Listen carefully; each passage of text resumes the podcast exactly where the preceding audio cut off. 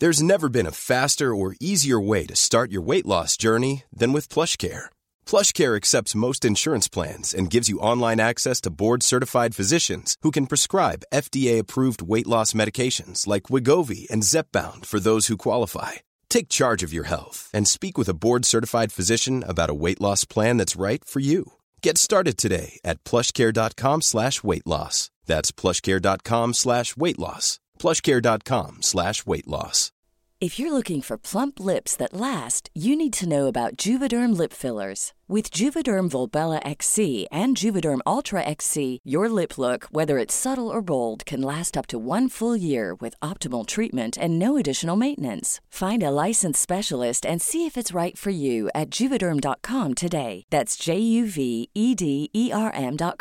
Add fullness to lips in adults over 21 with Juvederm Volbella XC or Juvederm Ultra XC. Do not use if you have severe allergies or a history of severe allergic reactions, or if you're allergic to lidocaine or the proteins used in Juvederm. Tell your doctor if you have a history of scarring or taking medicines that decrease the body's immune response or that can prolong bleeding. Common side effects include injection site redness, swelling, pain, tenderness, firmness, lumps, bumps, bruising, discoloration, or itching. As with all fillers, there's a rare risk of unintentional injection into a blood vessel, which can cause vision abnormalities, blindness, stroke, temporary scabs, or scarring. For full, important safety information, visit Juvederm.com. I'm sitting here in my own house, minding my own business, playing my own piano. What? Where you been? I don't think you can... I've been having a hell of a time. When I'm bad. End of question and answer period. Proceed with the execution. Get out of my way, because I've got a man waiting for me. You own everything. Everything is yours. Welcome to High Camp, where my guests and I watch the old queer movies that no one else is talking about. I'm your host, Brian Rucker. Thank you for listening. So, let me give you a little backstory on the books that inspired me to start this podcast. In the 1990s, Leland Publications, a small press in San Francisco, released a gay film guide called High Camp, written by a middle-aged librarian from Duluth, Minnesota named Paul Rowan. In the book's 2 volumes, Rowan reviews over 400 movies from every era of film history, from the 1910s through the 90s, most of which are forgotten today. Rowan was never a professional film critic or scholar, but he has an encyclopedic knowledge of all types of movies. His reviews are witty, bitchy, idiosyncratic, and highly personal. He focuses on movies he identifies as having intrinsic interest to homosexuals, and he defines camp as any brazen triumph of theatrical artifice over dramatic substance. Camp is a phoniness that glories in itself. More essential still, camp is funny. The humor derives from a certain ironic discrepancy between the results and intentions. So that's as theoretical and academic as I'm going to get on this podcast. If you want more, read Susan Sontag's essay, Notes on Camp, or search #MetGala2019 on Twitter. At the end of his introduction to the first volume, Rowan writes, "The reviews contained in this book are, first of all, intended as entertainment. There's also, however, a wealth of information to be found within these pages. Among younger gays, I find an alarming ignorance regarding many of the films and personalities so vital to what should be our precious shared history of gay camp. I've therefore written this book as a handy guide to the best, or should I perhaps say the worst, that gay camp has to offer. In 1993, I was 11, years away from coming out, and I had no knowledge of the collective queer movie culture that even then was being lost. Between the rise of home video and eventually streaming, the fall of repertory theaters and the corporate consolidation of the studios, the lack of film preservation, and the AIDS epidemic that killed the generation of gay men and trans women who would be passing this information down to us, almost 30 years later, Rowan's prediction came true. We are ignorant of this history and losing more of it with each passing year. I'm going to try to watch and discuss as many of these movies as possible. For a lot of people in my generation and the generation even younger, camp movie knowledge, if you have any at all, begins and ends with undisputed classics like All About Eve and The Wizard of Oz, or reappraised cult movies like Whatever Happened to Baby Jane. But there are so many other films, big mainstream hits and tiny weird curiosities glorious masterpieces and a lot of unwatchable trash that are still available if we seek them out. I want to gain a fluency in the stars, directors, and genres that generations of LGBT people grew up on, idolized, reviled, lusted after, and laughed at. If you're listening to this, I guess you do too. High Camp Volumes 1 and 2 are the product of a middle-class white man growing up in the 20th century, with specific, though pretty omnivorous taste. So his list is incomplete and not meant to be definitive. Rowan's list is very limited in terms of women-led films, and even more absent of non-white directors and stars. A lot of the movies are going to be very racist, sexist, and homophobic. Unfortunately, that's a major theme of Hollywood and society in general. Rowan also makes a point that he hasn't included what he calls, quote-unquote, serious gay films like Parting Glances, which was an AIDS-themed indie hit in the late 80s. Philadelphia, which was winning Oscars right as High Camp was being written, was also left out. Some more highbrow recent movies are included, like Todd Haynes' Poison, which he liked, and Gus Van Sant's My Own Private Idaho, which he hated. But I guess there's a prurience to those new queer cinema titles that he defined as camp. Obviously, as I said before, this list is very subjective, so if I feel like talking about a movie not written about by Rowan, I will. Some other omissions that surprised me. Grey Gardens is nowhere to be found, and I wonder if it built its camp icon status later than 1993. I first watched it in college in around 2003 when a guy I was dating showed it to me, and it was definitely in the gay cult canon by then. There's also no Barbra Streisand and no Liza Minnelli, but maybe they were such huge mainstream stars to Rowan's generation that they didn't yet qualify as camp icons. Probably the two stars with the most entries in the book are, no surprise, Betty Davis and Joan Crawford. Definitely the most recognizable classic Hollywood camp icons to modern audiences, even if most people under 40 can't name more than a couple of their movies. Crawford and Davis are followed by Marlena Dietrich, Mae West, Judy Garland, and Carmen Miranda. The male stars most often referenced are almost totally forgotten beefcake dudes like Gordon Scott and Steve Reeves. Remember them? Who appeared in lots of Tarzan and Hercules movies in the 50s and 60s. I don't know if this is indicative of their star power back in the day or Rowan's particular taste in men. There are fewer musicals than I would have expected.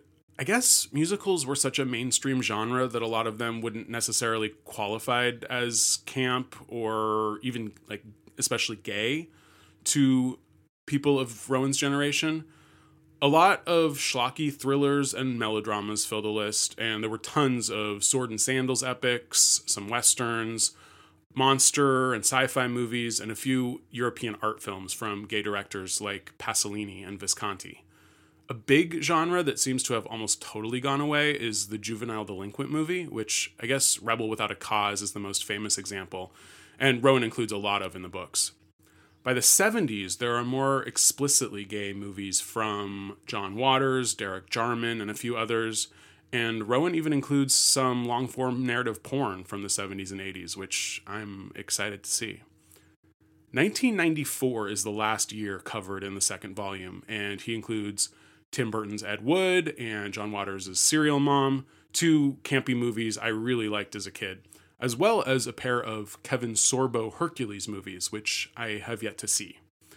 The list ends right before a new wave of mainstream queer-themed content. As I mentioned earlier, Philadelphia had just come out, and we weren't far away from The Birdcage, In and Out, Ellen, Will and Grace, as well as the glut of 90s indie gay comedies like Love, Valor, Compassion, Billy's Hollywood Screen Kiss, and Trick. I wish I knew what Rowan thought of them. And of course, this is way before the big queer awardsy movies that are increasingly common today. What does Rowan think of Brokeback Mountain, Moonlight, The Favorite, and Call Me By Your Name? Would he be totally unimpressed by Ryan Murphy's American Horror Story? What would he even make of Sean Baker's experimental Tangerine? Would he roll his eyes at the earnestness of Love, Simon? Would he think Booksmart was funny? Also, is he even still alive? Does he still live in Duluth? I cannot find any contact info online, and his publisher looks to be out of business. So I guess I'll just start doing this podcast and see if he gets in touch with me. I'm obviously not going to do like a Finding Richard Simmons, but if you do know him, tell him to give me a call. I'd love to talk to him, seriously. So I want to talk a little bit about the first movie that Rowan said he saw in the theater. He was 9 years old and his parents took him to Sudden Fear, a 1952 thriller starring Joan Crawford, Jack Palance, and Gloria Graham. He said it ruined him for life. Maybe at some point we'll do a full episode on Sudden Fear, if someone wants to talk about it with me. But I just want to read part of Rowan's review for the movie just to give you guys a sense of his writing style, because it is really, really funny. So here goes. Sudden Fear presents us with Joan Crawford in the role of a successful Broadway playwright who's in love with a younger man. The concept would seem to have been inspired by All About Eve, which featured Betty Davis as a successful Broadway actress who's in love with a younger man. His name is Lester, and he's played by Jack Palance. They meet when she has him fired from the cast of her latest play because she doesn't feel he's handsome enough. Owing to his pasted-on Mephistophelian eyebrows, we can't help but agree with her. But then they meet again on a cross-country train trip during which Jack engages Joan in a game of stud poker. By the time they get to San Francisco, she's got him playing bridge, her game of choice. They wed, but then comes along Gloria Graham, Jack's old flame. Initially, her intention is to blackmail him regarding some unspecified scandal which transpired on Fire Island. In Cherry Grove, perhaps? Thanks to a dictaphone machine, which was carelessly left running overnight, Joan discovers that Palance and Graham are plotting to kill her. She resolves to get them before they can get her. This movie won Joan an Oscar nomination, probably on the basis of several lengthy, wordless passages in which she mainly acts with her huge, bulging eyes. Camp interest resides in the absurdly violent fantasy sequences. Joan imagines Jack smothering her with a pillow, shoving her off a skyscraper, and setting her up for a spectacular auto mishap.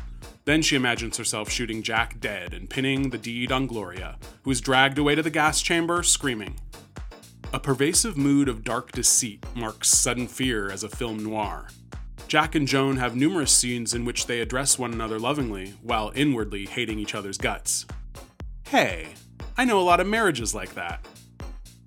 So, okay, I read the full review. I don't know if I'm going to read like the full review of all the movies we talk about because they're all like a page long. They're not super long, but I do want to more just get going, like talking to the guests I have about our experiences with the movie. But I just wanted to get you a feeling for like the type of reviews that Paul Rowan wrote and why they just captured something, and I love reading them and learning about movies through his lens.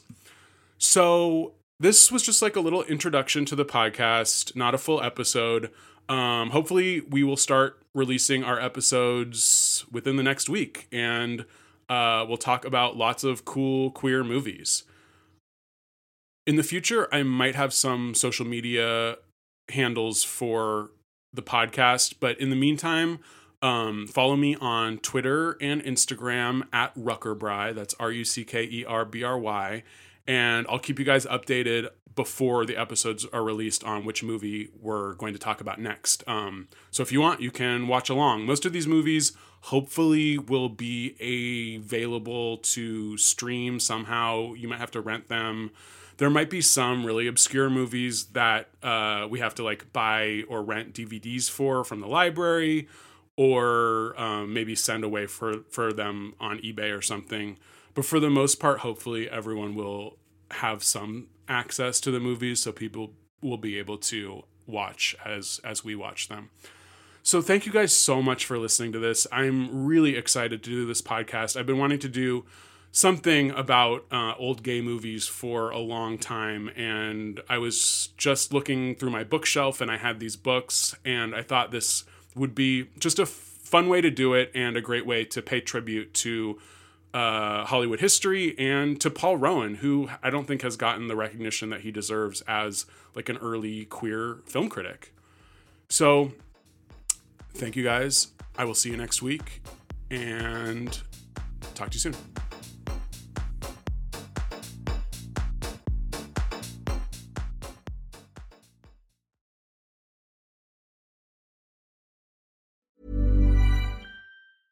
Want to get a chiseled look in the jawline? Sculpt and shape your jawline with added volume from Juvederm Volux XC. Juvederm Volux XC is an injectable gel specifically designed to be robust enough to improve moderate to severe loss of jawline definition. And it is the first and only hyaluronic acid filler approved for the jawline. Add volume to your jawline for a chiseled look with Juvederm Volux XC. For important safety information and to find a licensed specialist, visit Juvederm.com. That's JUVEDERM.com. Not for people with severe allergic reactions, allergies to lidocaine, or the proteins used in Juvederm. Common side effects include injection site redness, swelling, pain, tenderness, firmness, lumps, bumps, bruising, discoloration, or itching. There's a risk of unintentional injection into a blood vessel, which can cause vision abnormalities, blindness, stroke, temporary scabs, or scarring. Talk to a licensed specialist to find out if it's right for you. Visit Juvederm.com. That's JUVEDERM.com.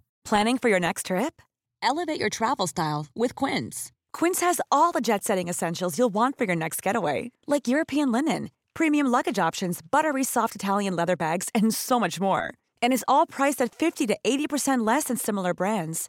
Plus, Quince only works with factories that use safe and ethical manufacturing practices.